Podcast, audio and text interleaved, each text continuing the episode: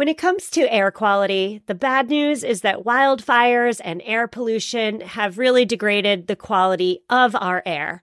But the good news is that we're all realizing that the quality of our air, and particularly the quality of our indoor air, is really darn important. I'm so excited to tell you about Puro Air because in 30 minutes, this device will remove allergens, dust, smoke, and gases from your room. It uses a stronger type of filter called a HEPA 14, and it filters pollutants at a microscopic level. I keep my Puro Air running upstairs where the bedrooms are all night. I love that it's quiet. Cleaner air just hits different, doesn't it? Check out everything Puro Air has to offer at getpuroair.com. That's G E T P U R O A I R.com. One more time for the people in the back getpuroair.com. Hello there, listeners, and welcome back. My name is Stephanie Seferian, and you're listening to episode 341 of Sustainable Minimalists. On today's show, I am speaking to those of you who feel overwhelmed with minimalism. I have seven thoughts for you today. And I wanted to do this episode today because maybe you saw Marie Kondo is again making headlines. She recently was interviewed by the Washington Post and she said, and I quote, up until now, I was a professional tidier, so I did my best to keep my home tidy at all times. I have kind of given up on that in a good way for me. Now I realize what's important to me is enjoying spending time with my children at home. End quote. Since Marie Kondo said these jaw dropping words, countless media organizations have picked up on it and given their own spins. Some commentators argue that essentially the tidy life has a downside, which is, of course, that when you're hyper focused on tidiness, you're actually losing important free time. And that's because tidiness requires constant vigilance. Every small decision comes at the expense of something else. It sounds like that's what Marie Kondo is best saying in her interview with the Washington Post. And so this episode is for those of you listening who are like Marie Kondo. Perhaps you are tired of the constant vigilance, Perhaps you're overwhelmed by the stresses associated with being a minimalist. If you feel as though minimalism's not helping you, it's taking more than it gives, you don't have time for tidying, this is the episode in which I'm speaking directly to you. I have seven things to say today. And the first one is let's not blame minimalism. Let's take a beat. Let's step back. Oftentimes, I've noticed that minimalism tends to get a bad rap. But that's because the general public uses confusing terms in the wrong ways. It's oftentimes the decluttering and the organizing and the tidying that's to blame for the overwhelm. I argue that minimalism is not the problem. Minimalism is part of the solution, but we'll get there in a minute. Stay with me for a moment because there are notable differences between all of these terms that are floating around in the ether, and breaking them down is really important. So, Quick reminder for some of you, but maybe this will be a jaw dropping moment for new listeners. Decluttering is an action. It is the act of removing items from your home that no longer fit in the season of life you're currently living. Organizing, another action. It's the act of creating systems for the stuff you've decided to keep. We each have different organizing personalities, if you will. Cassandra Aarssen, aka Clutterbug, she spoke to this quite well when she was on the show. That was episode 152, I believe. If you missed it, I'll link to it in the show notes. But are you a strict organizer in which there's organization systems for your organization system? So systems within a system? Or are you more lax? As in, if it's in a closet and the closet door is shut, you're good. Here's an example of what I'm talking about. In your closet where you keep your clothes, do you organize your hanged clothes by color? Or is it good enough that your clothes are all simply hung up? Here's another example for those of us with children. When it comes to your children's art stuff, do you encourage your children to separate the markers from their crayons, from their colored pencils, each within their own vessels? Or is one big box or basket full of coloring supplies good enough? Can the markers be with the colored pencils or no? There's no one size fits all organizational system. Our personalities really do come into play here. But my point is that organizing mistakes can and will make overwhelm worse. And then finally, we got tidying. Tidying, another action, my friends. It is the act of putting misplaced items back into the organizational system you created. Okay, so we're all set on what decluttering, organizing, and tidying are, and they do go in that order. What then is minimalism? Minimalism is not an action. It's an umbrella lifestyle. It's an umbrella under which decluttering, organizing, tidying, and a host of all other actions fall. Again, minimalism is not an action. It's a mindset we take with us as we move through the world. It's a mindset in which we believe in our heart of hearts that living better means living with less, precisely because when you live with less, you don't have to waste your time constantly decluttering, organizing, and tidying. Sometimes we and the general public, we confuse minimalism with just decluttering, or we think minimalism is synonymous with a tidy house. But that's not the case. If you're feeling overwhelmed, first of all, that's normal, and we will get to that in a minute. But don't be quick to throw in the towel on minimalism because minimalism is not what's causing the overwhelm. It's the decluttering, organizing, and tidying that's likely causing the overwhelm. Marie Kondo is not a minimalist. She does not describe herself as such. Certified KonMari consultants. These are the people who are trained in Marie Kondo's signature method. They do not market themselves as minimalists. They market themselves instead as, and I quote, professional tidying experts. Okay, so that brings me to point number two of seven, and that is at the outset, and of course, throughout your minimalist journey, it's so important to rein in your expectations. I still have to do this myself. I'm eight years into this journey. Rein in your expectations. Minimalism is great. It can be life changing. It certainly was for me. I would not be doing this podcast if it didn't change my life for the better. But minimalism is not a magic pill that will, with the snap of your fingers, make all the stresses associated with being a living and breathing human melt away, right? We are often told in minimalist circles by minimalist influencers that if we just do a whole house declutter, our lives will transform. I argue that doing a whole house declutter will certainly help. It will majorly help, even, but it is not going to fix every single problem you encounter. There is no magic pill that does that, that I know of. If you know of it, let me know. I'm ready to take it. But there's no magic pill that's going to take all our problems away. You're still going to have to clean your house.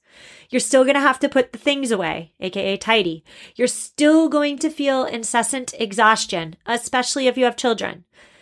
And taking this a step further, the potential for clutter to accumulate will always be present. Decluttering organizing, tidying, these are not one and done actions. You got to do them every day, constantly, for the rest of your life until you move on to whatever comes next. But remember, let's go back to my first point. Minimalism is not the problem. Life is the problem. Living is what's causing the overwhelm.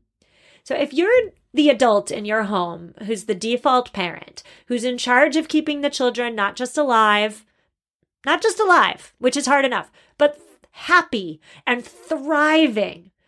If you're the person who's cooking the meals, who's cleaning the house, who's doing the errands, who's generating an income, this is too much of a load for one person to bear. Don't blame minimalism. You can blame societal expectations. You can blame gender roles. You can blame America's child care deserts, as I recently heard them called. You can blame our government's abysmal social safety net programs. But I don't think it would be right to blame minimalism.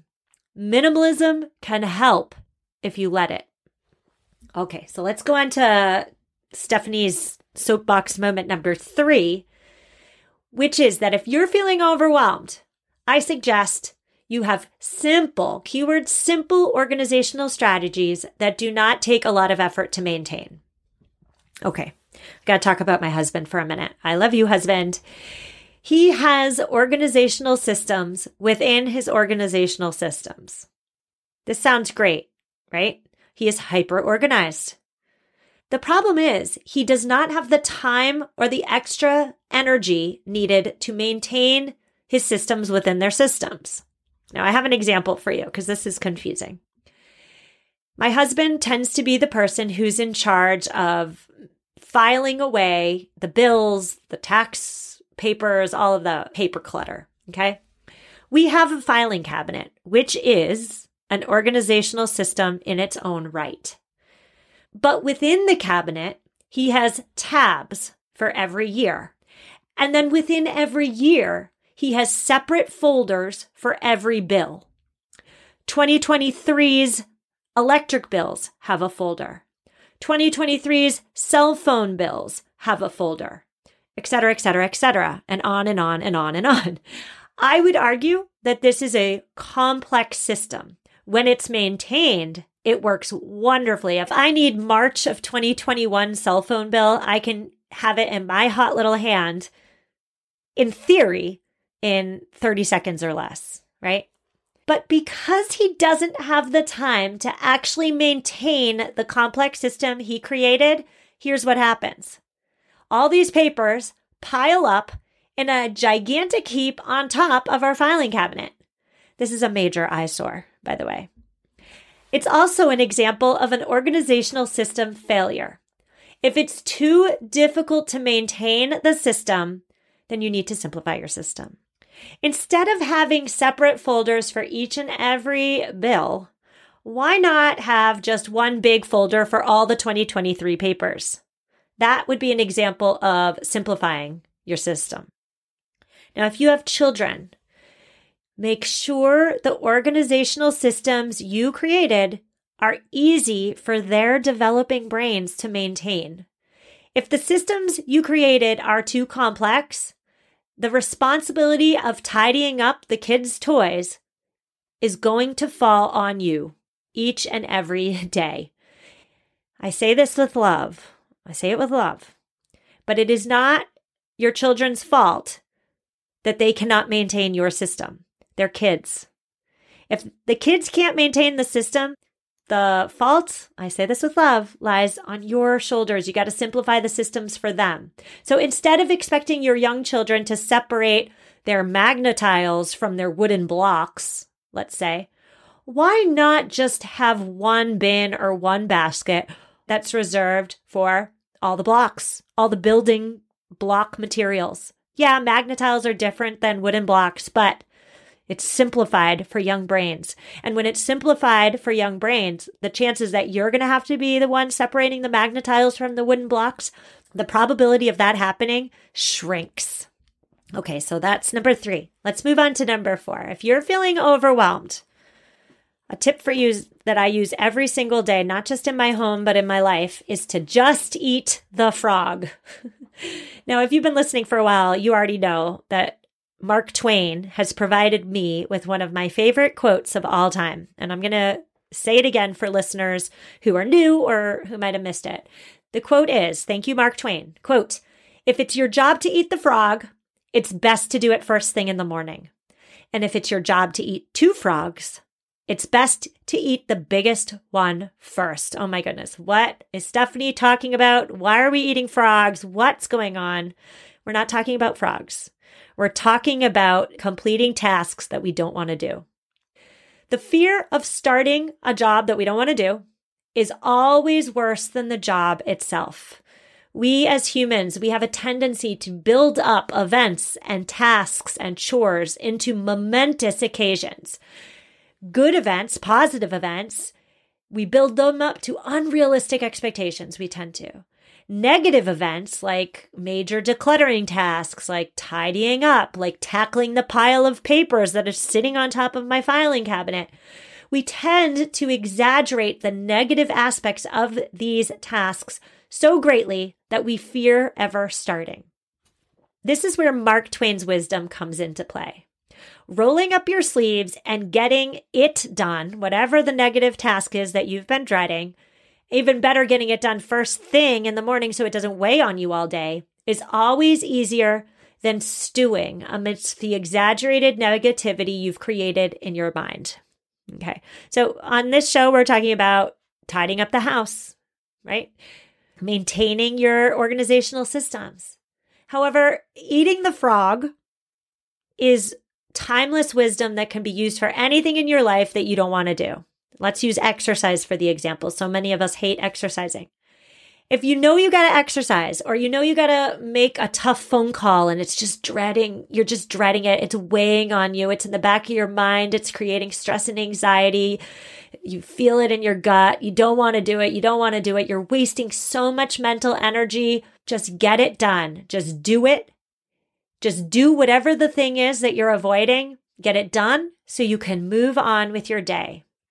I like to think of my daily tasks as bowling pins. I don't know why bowling pins come to mind, but the long, skinny candlestick ones, right? I line them up and I knock them down one by one. I definitely knock the ones that I don't want to knock down first, simply because it eases my mental load. I don't do the dreaded tasks first to be a hero or a martyr by any means. I do them first because it makes my life easier. So if tidying, cleaning, organizing, if these daily actions that we have to do because we're alive stress you out, I suggest number one, to remember you have to do them. And number two, because we have to do them, get them done first so that you can move on with a lightened load throughout your day. All right, we're going to take a quick ad break. I have more tips for you when we come back. When we come back, we're going to talk about glorious pockets of free time. I'll see you in a minute. Hello, sustainable minimalist listeners. Are you committed to living a greener and simpler life? Well, meet Home Threads, your ally in more sustainable and minimalist home decor. As the total destination for decor and furniture, Home Threads helps you define your minimalist lifestyle while respecting the planet. Discover their exclusive Haven collection. They use many sustainable materials without compromising on style. And here's the best part. Home Threads always has the best value. It was time. After nine years of living in our home, it was time to replace our outdoor furniture. And my husband and I, we went to Home Threads. We have a Home Threads patio umbrella and a new bench. And oh my goodness, we are so in love. Create a home that reflects your commitment to the environment. Visit homethreads.com slash sustainable and get a code for 15% off your first order. Homethreads.com slash sustainable. Love where you live. So many of us have chaotic closets that are crammed full of clothing items, and yet somehow we still have nothing to wear. Well, upgrading to high quality and affordable pieces from Quince when you need them is a game changer. They offer organic cotton sweaters and washable silk tops. My 100% Mongolian cashmere sweaters are my go to. Not only are they affordable, but the quality is top notch. They wear better than the cashmere sweaters that are double their price. Indulge in affordable luxury. Go to quince.com slash sustainable podcast for free shipping on your order and 365 day returns. Q-U-I-N-C-E dot com slash sustainable podcast to get free shipping and 365 day returns. One more time, quince.com slash sustainable podcast. And we're back on today's show. We're discussing what to do when you feel overwhelmed with minimalism. Before the break, let's just recap. I had four tips for you, I believe it was. Yes, four. Uh, tip number one was to not blame minimalism. Minimalism is not the problem, living is the problem. tip two was to rein in your minimalism expectations. Minimalism's great, but it's not a magic pill to solve all your problems. Number three was to hone in on simple organizational strategies that do not take a lot of effort to maintain. And my fourth tip for you is to just eat the frog. Just do what you don't want to do first. Just get it done so you can move on and enjoy your day. Tip number five is to take advantage of those glorious pockets of free time that just happen to pop up. There will be pockets of time in which you find yourself with free time and extra mental space. I promise you this. And I also promise you that these elusive pockets of free time will increase in frequency as your children get a bit older. If you are listening to me right now, if you're listening right now and you have babies or toddlers, I am not speaking to you with this tip. You are in the trenches, my friend. Your goal is not to have a tidy home. Your goal is to survive. I promise you there is life on the other side of raising babies and toddlers, and you too will get there. I was thinking just the other day about what my life was like when my two daughters were younger and how truly hard it was. Gosh, it was hard. But I feel confident in saying that I'm on the other side now. Both my children are in elementary school. And so I can say to you then with confidence that you too will get there one day at a time. And by the way, when we talk about survival mode, I'm not just speaking to the parents with young children. I am speaking to any and all of you who are managing a crisis. Maybe you've had a death in your family or a disheartening medical diagnosis or a job loss or some other sort of family upheaval. That's survival mode. And if you're in it, maintaining your minimalist home can and should go to the back burner. It's not your priority right now. But rest assured, your season of life will change. Change is life's only true constant. With this tip, I am speaking to those of us who are fortunate enough to experience glorious pockets of free time. If you find yourself with a glorious pocket of free time, that's when you tackle a neglected drawer or medicine cabinet or linen closet or some other area in your home that's been a hot mess for a long while. Some people call this spring cleaning. And spring cleaning refers to that deep decluttering and tidying and organizing that some of us do once a year. I don't call it spring cleaning.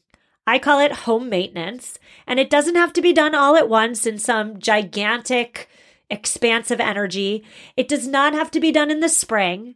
I just the other day found myself with a glorious pocket of free time. It was about 10 minutes of quiet before I had to go pick up my daughters from the bus stop. It was not enough time for me to open my novel and read. It was not enough time to get any meaningful work done for the podcast. It was not enough time to tackle a big mess in my home, but it was enough time for me to clean a few drawers in my kitchen. You know how crumbs just somehow accumulate in the kitchen drawers? Gross, right? 10 minutes was the perfect amount of time for me to take out the vacuum, suck up the crumbs in the crummiest of my drawers, and then go on with my day.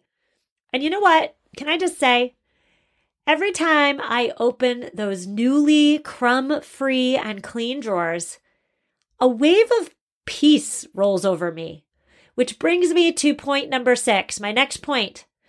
Remember that responsible decluttering and creating organizational systems that work for your family and tidying a little bit every single day, these are acts of self care. They're also acts of service for your future self, for your tomorrow self. You are not tidying so that you can have the most beautiful home on the block. And if that's your motivation for being a minimalist, we need to chat. I say that with love, but we got to we got to talk.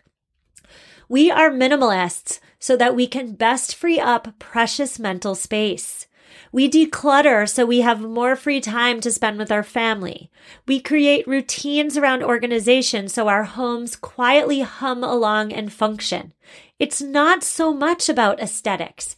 It's about making your life easier. And again, minimalism can do that for you if you let it. Okay, now let's talk about self care for a moment. I am boldly going off on a tangent, and just stay with me. If you love Stephanie stories, I hope you'll like this one. I recently learned something about myself, and here it is. Get ready. I do not allow enough time for myself to rest and rejuvenate. I tend to rest only when the work is done, the professional work, the work in my home. The problem is that the work is rarely done, so I rarely rest. Now, there, of course, are consequences to me always working, not resting, not giving myself the self care I desperately need and if I'm honest, I frankly deserve. It's a recipe for disaster, let me just tell you. I get cranky. I feel the compulsion to resort to wine. And I also feel compulsions to resort to drastic measures. Okay, so what's a drastic measure? We know what being cranky is. We know what reaching for wine looks like. But what's a drastic measure? Well, in my life, a drastic measure looks like acting on emotion and not acting with intention. In my professional life, as the host and owner of this podcast, drastic measures mean just abandoning the whole thing, giving up, throwing in the towel, being done with it. I'm sick of it. I hate it. I don't. I'm not sick of it and I'm not hate it. But in those moments, that's what shows up for me. In the home, drastic measures show up as a compulsion to grab a trash bag and walk around the house and throw everything out. Yes, this goes against everything I preach on this show. And no, I don't do it. The point here is that I have the compulsion to do it. And when I'm overwhelmed and when I've neglected my own self care, this compulsion to throw everything out is what shows up for me. I do think that's normal, by the way. So if you feel that way, it's normal. It's okay. We're human. We can feel that way sometimes. So here's what I'm working on in my life. I am working on taking these cues, which are, again, getting cranky, reaching for wine, and feeling the compulsion to resort to drastic measures. I'm taking these cues and I'm working on not shaming myself. I'm working on not falling into a pit of resentment and overwhelm, and instead taking these cues as feedback. That's all it is simple feedback. Feedback that I'm not giving myself what I need throughout my days. That's the tangent. So let me align my tangent that I just went off on with my point. Taking care of your living space is taking care of yourself. Yes, it is self care. But self care is also taking care of all the other parts and pieces that together make you who you are. Some days pop up and we just don't have time for self care. That is the unfortunate part about carrying the weight of our families on our shoulders. But I do believe that when we take a more holistic approach to living, when we care for all of our parts, we are more able to manage the just one part of ourselves that we're discussing today, which is the state of our homes. If the state of your home is stressing you out, it could just mean that your home is stressing you out. Or it could mean that something else is coming up for you. It could mean that you're neglecting other parts of your whole self. So, next time your home stresses you out, I suggest you ask yourself, what's showing up inside? Is it the mess or is it something bigger than the mess? For me, it always tends to be something bigger, something deeper. And maybe it is for you as well. That brings me to point number seven, my seventh and final point, which is to above all and always give yourself grace and compassion. Remember that minimalism, the lifestyle of minimalism, it is an umbrella. And when we talk about the umbrella that is minimalism, living with less, living with intention, living in a way that's focused less on stuff, minimalism is a countercultural umbrella that we're holding in our hot little hands. And being countercultural takes an awful lot of energy and grit and perseverance. I like to think of being a minimalist as swimming upstream. So picture it in your mind for a minute. You are in a river and you are swimming and the current is pushing you south, but you want to go north. So you're swimming against the current. You can and you likely will get tired if you're not already you can and likely will at times want to give up, especially when you see that dozens of other people, including your friends and your family, are swimming in the opposite direction. Your friends and family are on floaties. They've got cocktails in their hands. They are having the time of their lives, letting the current take them wherever the current wants to go. In these moments of emotional and mental fatigue, I suggest that instead of giving up and following your friends and family and all the other people with their cocktails on their floaties, and instead of swimming harder and faster upstream, choose the option in the middle. I suggest you remember that you can and should get out of the river for a minute. You can and should take a break. You can sit on the banks of the river for a hot minute or two or three or five or 10 and rest. You are doing great things. Everyone who swims by you going downstream, they're watching you. They are silently marveling at your determination. They are wondering what is so great upstream that you're willing to put in the extra effort to get there. You are changing lives by going against the grain, even if you can't see it as you're struggling to stay afloat. So get out of the river for a minute. Sit on the banks. In minimalism, there are no rules. The rules don't matter. The rules are made up. what does matter is your determination to keep swimming in the direction that you have already internally decided is the right direction for you. So give yourself grace and compassion. What you're doing is really darn hard, and you deserve to get out, sit on the banks, marvel at how far you've come, and give yourself a pat on the back. Okay, so I have an eco tip for you, but before I give you my eco tip, I would like to just say really quickly if you love the show and you haven't left it a review yet, please consider doing so. That would make me the happiest podcast host you know. I should also say, too, I know how many of you listen each week, and I know how many reviews the show has. If the numbers are correct, less than 8% of you have actually left a review. So the other 92% of you, if you listen on Apple Podcasts or Spotify, please take 60 seconds out of your day, leave the show a quick review, leave all your favorite shows quick reviews. Thank you so, so much. All right, my eco tip for you is from me. It's another Stephanie eco tip, and it's because we are bringing the eco tips back. As I mentioned on a previous episode, we're bringing them back. And also, by the way, if you have an eco tip, make sure to send it to me because I will run out of personal eco tips myself. So I'm relying on all of you to keep the eco tips going. My eco tip for you, again, is a story. Around Christmas, well, first of all, both my daughters are really into gymnastics. And for Christmas, they wanted a gymnastics tumbling mat for our basement. And I thought about it. My husband thought about it. We thought to ourselves, well, yeah, I mean, that could be a good gift. Get them moving. You know, it's an active gift. And then I thought to myself, well, wait a minute. We just replaced our mattress. Yes, we did. Why not instead just put our mattress in the basement? Instead of giving it away or decluttering it or throwing it out, which is what generally happens to mattresses, why not put it in the basement? And instead of purchasing a new tumbling mat, why can't they just tumble on the mattress?